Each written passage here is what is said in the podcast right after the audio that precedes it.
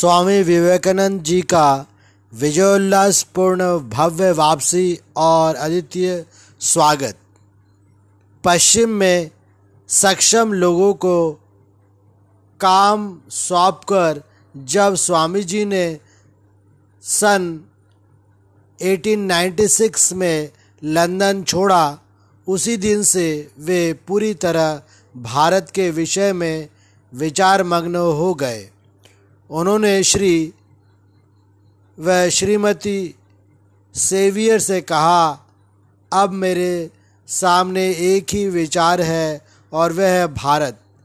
मेरे सामने केवल भारत ही भारत दिखाई देता है। प्रस्थान की शाम को जब उनके एक शिष्य ने पूछा स्वामी जी चार साल के इस विलासी वैभव और शक्तिशाली पश्चिम के अनुभव के बाद अब आपको अपनी मातृभूमि कैसी लगती है? उनका उत्तर था, यहाँ आने के पहले मैं भारत से प्रेम करता था। अब उस मिट्टी का एक एक कण मेरे लिए और अधिक पवित्र हो गया। उसकी वायु मेरे लिए पवित्र है, वह अब पवित्र भूमि है, धार्मिक स्थल है, एक तीर्थ है। अमेरिका छोड़ने के पहले स्वामी जी डेट्रोइट में थे और वहाँ उन्होंने वेदांत के सत्य से लोगों को आलोकित करने के लिए पूरा ज़ोर लगाया था।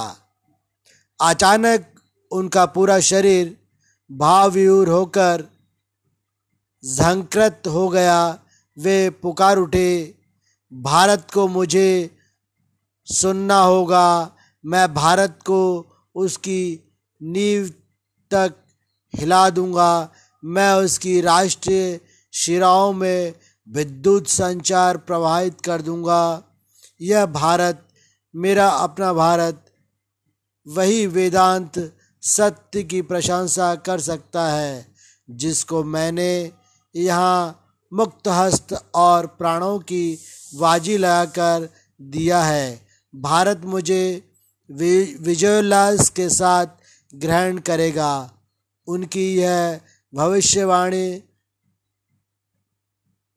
पूरी हुई। स्वामी जी के लौटने के समाचार पहले ही भारत पहुँच चुके थे।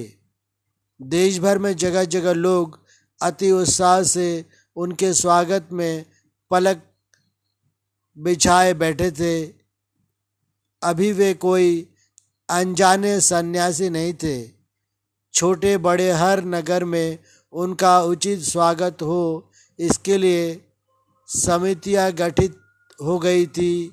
यह किसी व्यक्ति की मात्र स्वदेश वापसी नहीं थी। यह तो भारत की आत्मा की वापसी थी।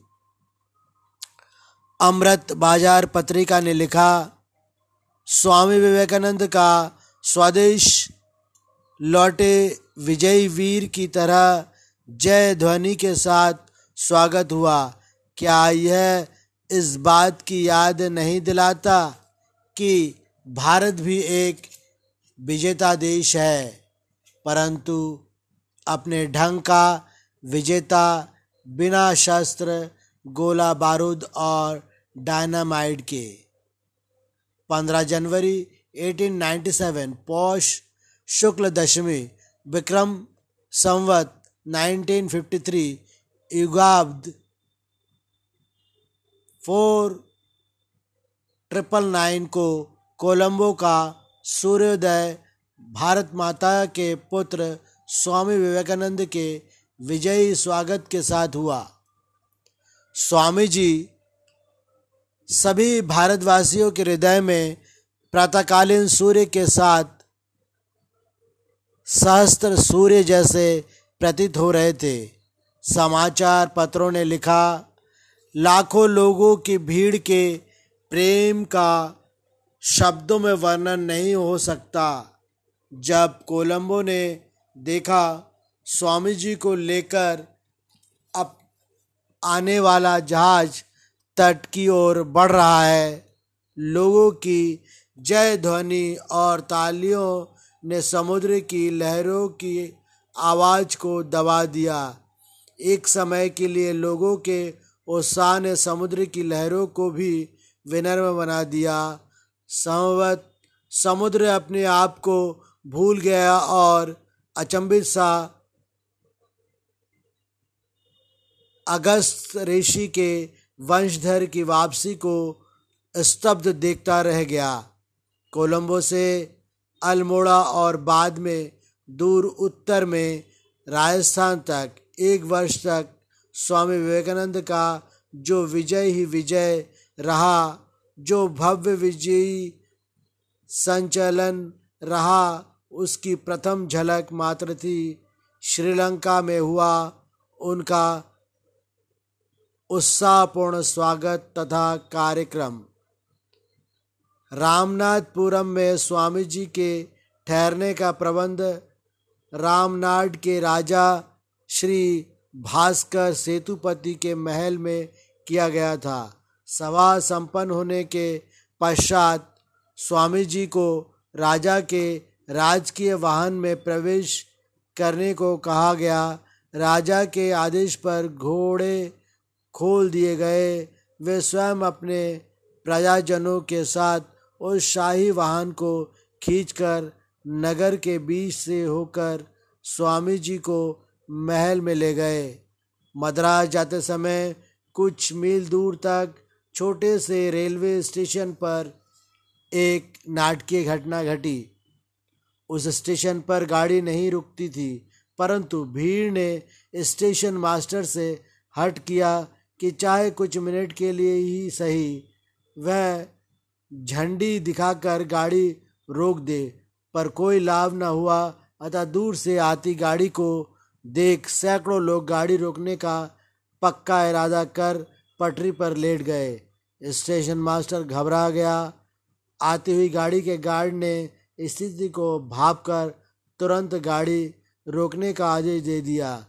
जब लोग सम्मान में खुशी से पागल हो चिल्लाते हुए स्वामी जी की गाड़ी की तरफ़ लपके स्वामी जी उनकी भावनाओं से बड़े प्रभावित हुए। वे कुछ पल के लिए अपनी गाड़ी के दरवाजे पर आए और उनका अभिवादन करते हुए हृदय से धन्यवाद दिया। लोग शांत हो गए, उनकी हार्दिक इच्छा पूरी हुई और गाड़ी मद्रास चली गई। सेना के एक जवान सूरज राव ने लोगों को पटरी पर लेट जाने के लिए उकसाया था। स्वामी जी की उस दक्षिण झलक ने सूरज राव को पागल सा बना दिया था, जब वह स्वामी जी से अधिक समय अलग नहीं रह पा रहा था।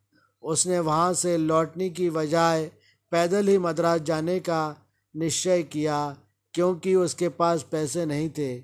उसने सागर के किनारे किनारे होकर जाने का छोटा मार्ग पकड़ा, जहाँ मछुआरों की झोपड़ियाँ पंक्तिबद्ध थी। संध्या होने पर उसे अजीब दृश्य देखने को मिला। वे गरीब और अनपढ़ मछुआरे खुशी से उछल रहे थे। मानो कोई उत्साह मना रहे हो। सभी झोपड़ियाँ में प्रकाश हो रहा था। बच्चे हँसी खुशी से नाच रहे थे। सूरज ने उनसे पूछा आज ये तुम कौन सा त्यौहार मना रहे हो? उन्होंने कहा, अरे, तुम नहीं जानते। सदगुरु पधारे हैं। सूरज राव सन्न रह गया। उससे समझते देर न लगी कि वह सदगुरु कौन है? उसके कारण ये अनपढ़ मछुआरे भी इतने प्रसन्न हैं। स्वामी जी की स्वदेश वापसी से देश के सभी वर्ग के लोगों में नवजीवन संचालित हुआ। वास्तव में धर्म ही भारत की आत्मा है। मद्रास नगर अति उत्साह और आनंद से झूम उठा। मद्रास में उन्होंने पाँच सार्वजनिक सभाओं को संबोधित किया।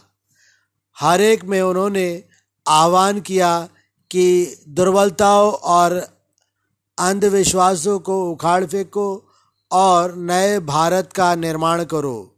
उन्होंने इस बात पर बल दिया कि संपूर्ण राष्ट्रीय जीवन के संगीत का मूल स्तर धर्म है। वह धर्म समस्त विश्व को आध्यात्मिक एकात्मा का उपदेश देगा और वह जब शक्तिशाली होगा, बाकी सब कुछ अपने आप व्यवस्थित हो जाएगा। उन्होंने देशवासियों को पश्चिम का अनुकरण करने और स्पष्टता की मानसिकता को फेंक देने के लिए कहा। भारत का निहित कार्य पूरे विश्व को आध्यात्म में मार्गदर्शन करना है। अतः स्वामी जी भारत का पुनर्निर्माण उसके जीवनदायी तत्वों पर करना चाहते थे। उन्होंने सिंहनाद किया, भारत उठो, अपनी आध्यात्मिकता से सारे संसार को जीत लो। रोमा रोला ने स्वामी जी के भारत लौटने का वर्णन इन शब्दों में सुंदर ढंग से किया है और विवेकानंद ने एक बार फिर भारत भू को दक्षिण से उत्तर तक पार किया। जैसा कि उन्होंने पहले सड़कों पर भिकारी के वेश में किया था, यह भ्रमण उनकी विजय यात्रा का था, जिसमें उनके साथ आनंदोमत लोग थे। वे जैसे रण से भागने वाले नहीं थे, वैसे ही विजयोल्लास भोगने वाले नहीं थे। उनका कहना था कि मुझे जो सम्मान मिला है, वह मुझे नहीं, मेरे उद्देश्य को मिला है, वे स्वस्थ नहीं थे।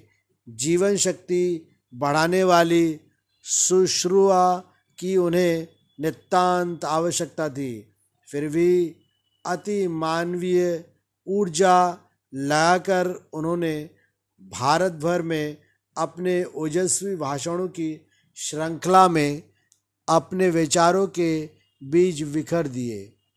ऐसे सुंदर और ओजस्वी भाषण भारत ने कभी नहीं सुने होंगे, जिससे उनकी भूमि का चप्पा चप्पा रोमांचित हो उठा। ये सेनापति थे लोगों को भारत की अपनी भावी योजनाओं के बारे में अवगत कराते और कहते थे मेरे भारत जागो और जन समूह का उद्धार करो। स्वामी जी मद्रास से जलमार्ग द्वारा 20 फरवरी को कोलकाता पहुँचे। उनके पैतृक नगर ने उनका भव्य स्वागत किया। यहाँ उन्होंने अपने गुरु के प्रति मर्मस्पर्शी श्रद्धांजलि देते हुए कहा, यदि मैंने विचारों से शब्दों से या कृत्य से कुछ प्राप्त किया है। यदि मेरे मुख से एक भी ऐसे शब्द निकला जिससे विश्व में किसी का कुछ भला हुआ है तो मैं दृढ़ता से कहता हूँ कि मेरा उसमें कुछ भी नहीं है, सब उन्हीं का है। यदि यह राष्ट्र उठना चाहता है तो मेरे शब्दों को स्वीकार ले कि उसे उन्हीं के नाम के चारों ओर घूमना होगा। स्वागतों का, कार्यक्रमों का और मिलने वाले लोगों का, स्वामी जी के स्वास्थ्य का प्रभाव पड़ा तथा वे स्वास्थ्य लाभ के लिए दार्जिलिंग चले गए। उनके साथ उनके कई गुरु भाई तथा पश्चिम और मद्रास के शिष्य भी गए। पश्चिम में स्वामी जी ने देखा था कि लोग कैसे संगठित होकर काम करते हैं। वे कभी किसी अवतार की राह नहीं देखते जो आकर उनकी मदद कर दे। भारत में भी वे चाहते थे कि लोग संगठित होकर दिन दुखियों की सेवा ही ईश्वर की पूजा है, इस भाव से सेवा कार्य करें। प्रारंभ करने के लिए उदाहरण के रूप में वे चाहते थे कि सन्यासियों को संगठित करे जो जगत की सेवा में लग जाए। दार्जिलिंग में उन्होंने रामकृष्ण मिशन स्थापित करने की योजना को पूर्ण रूप दिया। कुछ गुरु भाई इसके पक्ष में नहीं थे, परंतु अंत में नरेंद्र का आह्वान और माँ शारदा देवी के आशीर्वाद ने उनकी हिचकिचाहट को पिघला दिया। दिनांक मई 1897 को उन्होंने रामकृष्ण के सभी सन्यासी और गृहस्थ भक्तों की बैठक उत्तर कोलकाता में बलराम बाबू के घर बुलाई। जहाँ औपचारिक रूप से रामकृष्ण मिशन की स्थापना की गई। कोलंबो से अल्मोड़ा, हिंदी में भारतीय व्याख्यान नाम से प्रकाशित स्वामी जी के व्याख्यान इतने प्रभावशाली रहे कि उनसे मानव का कायाकल्प हो जाता था। जैसा कि लाहौर के गणित के प्रोफेसर तीर्थराम गोस्वामी इतने प्रभावित हो गए कि बाद में वे स्वामी राम तीर्थ के नाम से विख्यात हुए। स्वामी जी के संदेश अनुप्राणित करने वाले होते थे। उनका वर्तमान का निदान बिल्कुल सही होता था और जो उपचार बताया जाता, वह प्रभावी होता था। भारत जागो, विश्व जगाओ, संदेश कोलंबो से अल्मोड़ा तक। पश्चिम में स्वामी जी की सफलता और भारत लौटने के बाद कोलंबो से अल्मोड़ा के उनके भाषण आत्मा को झंझोरने वाले थे, जिससे भारत आलोकित हुआ और उसका खोया हुआ सम्मान वापस मिला। स्वामी जी ने भारत को उसकी शक्ति से अवगत कराया और उसी पर उसका भविष्य निर्माण किया।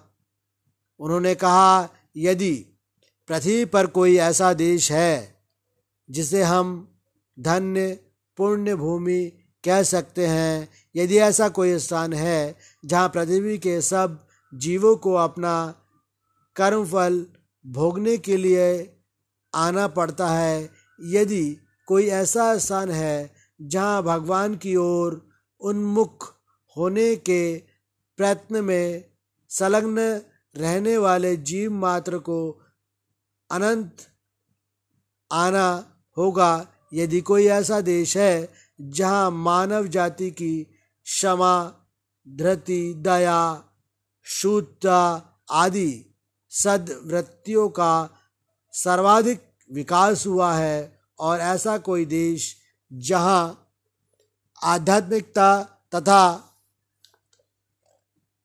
आत्मन्वेषण का सर्वाधिक विकास हुआ है तो वह भूमि भारत ही है। अत्यंत प्राचीन काल से ही यहाँ भिन्न भिन्न धर्मों के संस्थापकों ने अवतार लेकर सारे संसार को सत्य की आध्यात्मिक, सनातन और पवित्र धारा से बारंबार प्लावित किया। यही से उत्तर, दक्षिण, पूर्व और पश्चिम चारों ओर दार्शनिक ज्ञान की प्रबल धाराएँ प्रभावित हुई है और यहीं से धारा बहेगी, जो आजकल की पार्थिव सभ्यता को आध्यात्मिक जीवन प्रदान करेगी। विश्वास करो, मेरे मित्रों यह होकर ही रहेगा। संपूर्ण जगत को प्रकाश की आवश्यकता है। यह प्रकाश केवल भारत में ही है। इसलिए ईश्वर ने इस जाति को आज तक सभी प्रकार की विविधाओं से सुरक्षित बचा कर रखा है। अब वह समय आ गया है। तुम सब कुछ हो। मेरे सिंह के समान बहादुरों, यह विश्वास करो कि तुम्हारा जन्म इस महान कार्य के लिए हुआ है। उन पिल्लों का भौंकना तुम्हें डरा ना सके। नहीं, कभी नहीं। यहाँ तक कि आकाश ही क्यों ना गिर पड़े। खड़े हो जाओ और काम में लग जाओ। आध्यात्मिक विचार ही जीवनदायी सिद्धांत है। न कि सैकड़ों अंधविश्वास जिन्हें हमने शताब्दियों से अपने सीने से लगा रखा है। सबसे अलग, अति उत्तम और आध्यात्मिक क्षेत्र में आश्चर्यजनक खोज जो अभी तक कही हुई नहीं है, वह स्वाभाविक रूप से आत्मा शुद्ध, पूर्ण, अक्षुण्ण व शक्तिशाली है। प्रत्येक आत्मा अव्यक्त ब्रह्मा है। ब्रह्मा एवं अंत प्रकृति को वशीभूत करके आत्मा के इस ब्रह्मा भाव को व्यक्त करना ही जीवन का चरम लक्ष्य है। कर्म, उपासना, मन, संयम अथवा ज्ञान इनमें से एक एक से अधिक या सभी उपायों का सहारा लेकर अपने ब्रह्म भाव को व्यक्त करो और मुक्त हो जाओ। बस यही धर्म का सर्वस्व है। मत अनुष्ठान पद्धति शास्त्र मंदिर अथवा अन्य बाहर किया कलाप तो उनके गौण अंग प्रत्यंग मात्र है। दूसरा एक विचार जिसे आप सारा संसार, यूरोपी नहीं, पूर्ण संसार की मनीषा हमसे चाह रही है, वह सृष्टि के आध्यात्मिक एकत्व का शाश्वत महान विचार।